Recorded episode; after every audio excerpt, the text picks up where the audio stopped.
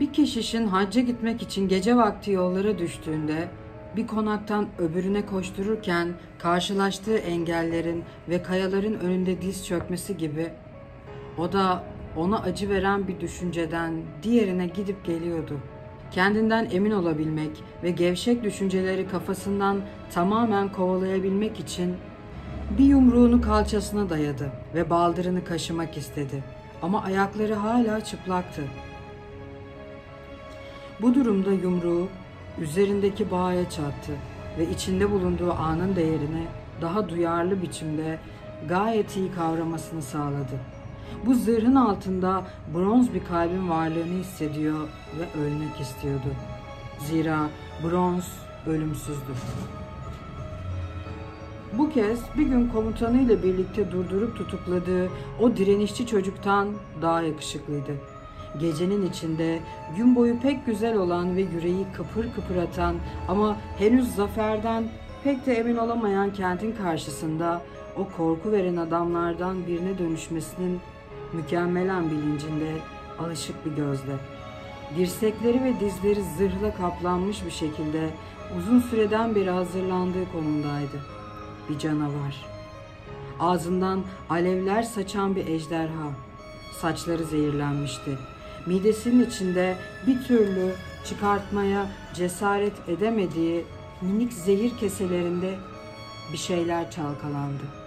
Zira arkasında hemen yakınında askerlerin geceye hazırlandıklarını işitiyordu. Onu bir çocuğun yanağını okşarken görmüş olan anneleri öldürdüğünü düşünerek Paris'e karşı gülümsedi, düşündü. Anneleri ağlatan o kişi olmak isterdim. Bu cümleyi ona Paulo'nun arkadaşı olan eski bir asker bir zamanlar Afrika'dan döndüğünde söylemişti. Bu balkonda 5. katta Alman askerlerin varlıklarına karşın yapayalnızdı. Hafif bir tedirginlik onu apış arasını kaşımaya zorladı. İstisnai konumu en basit bir koşulu bile tam anlamıyla güçleştirdiği için çükü ve onu sarmalayan don birdenbire ona sanki su yosunlarının arasında dinlenen, üzerine yapışmış minicik kabukluların sertliğini pekiştirdiği denizin dibindeki bir taş gibi geldi. Fark edilmişliğini hissetti. Aşağıda ayaklarının altında tükürdüğü balgamların altında zemin uzanıyordu. Ve biraz saklanarak ve sakınarak da olsa Fransızlar orada dolaşabilirdi. Yine de bunlar benim kardeşlerim. Düşünmek için kardeş sözcüğünü kullandı. Bu kopuk takımının duygusal söyleminde sıklıkla yer alan bir sözcüktü. Özellikle Cezayirlilerin iğrentiyle aşağıladıkları ve konuşurken kabalıkla, hoyratça kullandıkları şöyle cümleler kurulmasına olanak veren bir söylemdi. Bir daha sakın yapma yurttaş, tamam mı? Bu senin kardeşin, senin ülkenin insanı. Riton şu düşünceye takıldı.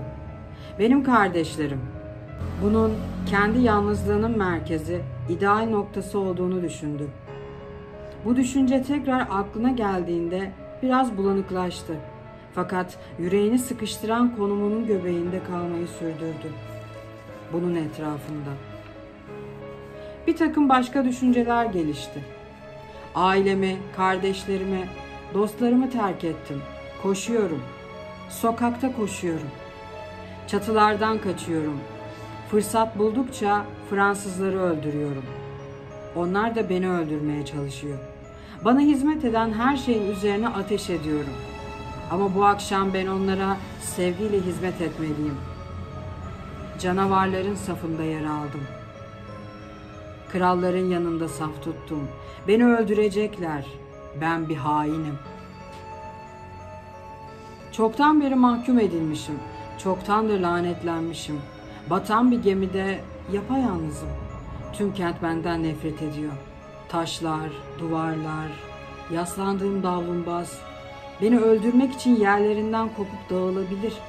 Kendi evimde yabancı bir ülkede gibiyim. Bu bina bir düşmana, bir Fransız'a ait. Ben onunla aynı okula gittim. Tüm oyunları, tüm kızları yitirdim. Yalnızım. Annem bile beni gebertmek için yolumu gözlüyor. Oymak için gözümü arıyor. Almanya için savaşıyorum.